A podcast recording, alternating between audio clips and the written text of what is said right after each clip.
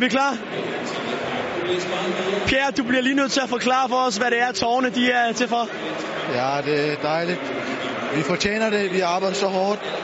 Og øh, det er, jeg er helt færdig, mand. Hvad er det, du er mest stolt over ved jeres præstation? Ja, men vi er, vi er mandfolk. Vi står sammen, og vi, øh, vi har Danmarks kultur helt ind under skinnet. Vi kæmper, og vi har sammenhold, og vi har hele stadion med. Så hvad er det helt præcis, du er så rørt over? Ja, men jeg, jeg, jeg er over min grænse. Det er, og så vi vinder, og på den her måde, og i den kulisse, det, Det lignede til tider en stor kamp for at overleve i anden halvleg. Var det også din opfattelse?